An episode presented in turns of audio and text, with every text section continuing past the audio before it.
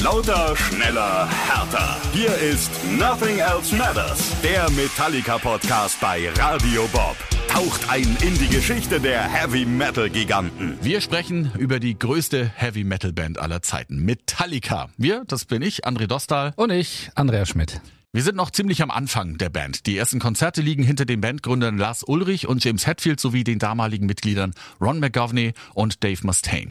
Es folgen weitere Konzerte, sie werden immer besser und haben auch immer mehr eigene Songs. Und deswegen fällen sie eine wichtige Entscheidung. Sie investieren Geld und auch Zeit in ein professionelles Demo-Tape. Und das Geld, achttausend Dollar, bekommen sie von Kenny Kane. Er ist der Chef von dem auf Punkrock spezialisierten Label High Velocity. Das Demo wird am sechsten Juli zweiundachtzig im Chateau-East-Studio im kalifornischen Tustin aufgenommen. No Life Till Leather heißt das Werk. Sieben Lieder sind drauf, darunter die vier, die auch schon beim ersten noch eher amateurhaften Demo-Tape drauf sind. Bereits elf Tage später wird dieses neue Demo dann auf Kompaktkassette veröffentlicht. Metallica verschicken die dann in Eigenregie. Man muss wissen, die Kassette ist damals die einzige Möglichkeit als Band ohne Plattenfirma und deswegen auch ohne Platte, seine Musik an zukünftige Fans zu bringen. Es gibt damals so ein richtiges Netzwerk der Tape Händler weltweit. Die Kassetten werden kreuz und quer durch die Welt versendet. Metallica schicken ihre Kassetten selbst bis nach Japan. Und sie bekommen dann auch Briefe aus der ganzen Welt. So sehr hat sich dieses Demo-Tape dann verbreitet. Ein Tape gelangt dann auch zu Martin Hooker, ein später berühmter Plattenlabelgründer. Der sagt, zu Beginn waren Motorhead wohl die extremste Band, die ich großartig fand. Dann hörte ich Metallicas Demo und plötzlich war alles völlig anders. Metallica sind damals eine der ersten Bands, die mit einem Demo großes Aufsehen erregen. Niemand hat damals geglaubt, dass ein Demo-Tape einer Band dazu verhelfen kann, richtig groß zu werden. Und dann kursieren sogar schon erste Bootlegs von Metallica-Konzerten. Und schon da sind alle begeistert von der Präzision von James Hetfield an der Gitarre. Sein Gesang klingt allerdings noch völlig anders als später. Also, wir sind im Sommer zweiundachtzig. Der Name Metallica erstrahlt immer heller, dennoch ist nicht alles eitel Sonnenschein. In der Band gibt es Spannungen. Dave Mustaine bringt mal seine Hunde mit, zwei Pitbulls, und lässt sie frei rumlaufen bei Ron McGovney. Sie springen auf seinem Auto rum, zerkratzen den ganzen Lack. Das sieht James Hetfield und meint, er soll seine Scheißhunde vom Auto wegnehmen. Das gefällt Dave nicht. Es kommt zu einer Rangelei und am Ende schlägt Mustaine Hetfield ins Gesicht. Was ihm im Nachhinein sehr leid tut, wie er öfters in Interviews sagt. Daraufhin wird er erstmal aus der Band rausgeschmissen. Am nächsten Tag soll er dann gefleht haben, wieder mitmachen zu dürfen. Trotz der Probleme geben Metallica aber munter Konzerte. Durch Zufall auch eins in San Francisco, wo sie durch etwas Glück landen, weil eine andere Band ausfällt. Sie rücken nach und stellen alle anderen Bands in den Schatten. Es gibt einen Headbanging-Marathon und die Fans dort singen alle Lieder lautstark mit. Metallica sind mehr als baff, dass sie außerhalb L As so bekannt sind. Es ist ihr bis dahin spektakulärster Auftritt. Hinterher müssen sie Autogramme geben. Auch das ist für sie neu.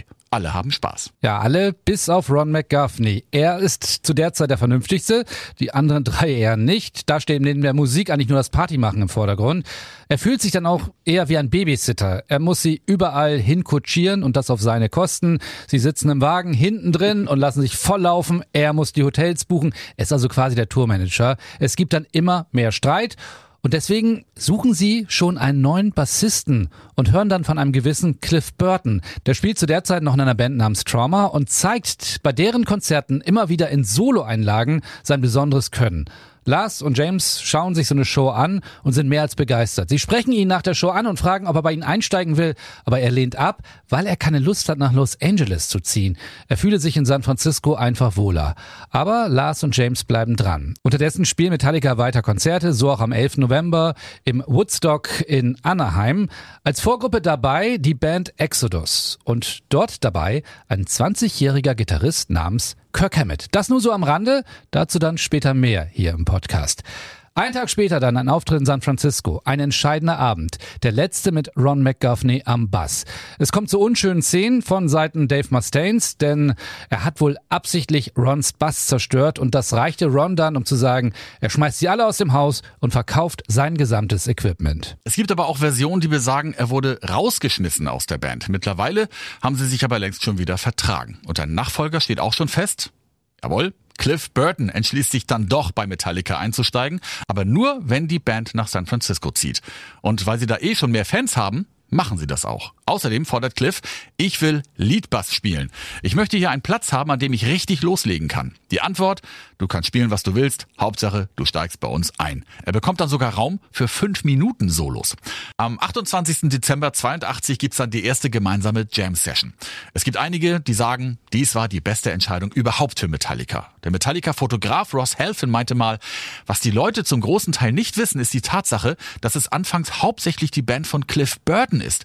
Er führt die Band und hat am meisten zu sagen. Das ändert sich erst ab sechsundachtzig, als Lars so langsam das Ruder übernimmt. Und weil Cliff Burton so eine wichtige Rolle bei Metallica einnimmt, wollen wir ihn mal etwas genauer beleuchten. Ja, er hat erstmal mit Musik gar nicht viel am Hut. Er spielt recht erfolgreich in einem Junior-Team einer Baseballmannschaft. In seinen Ferien arbeitet er in einem Lager eines Maschinenverleihs und geht ansonsten mit seinen Freunden jagen und angeln.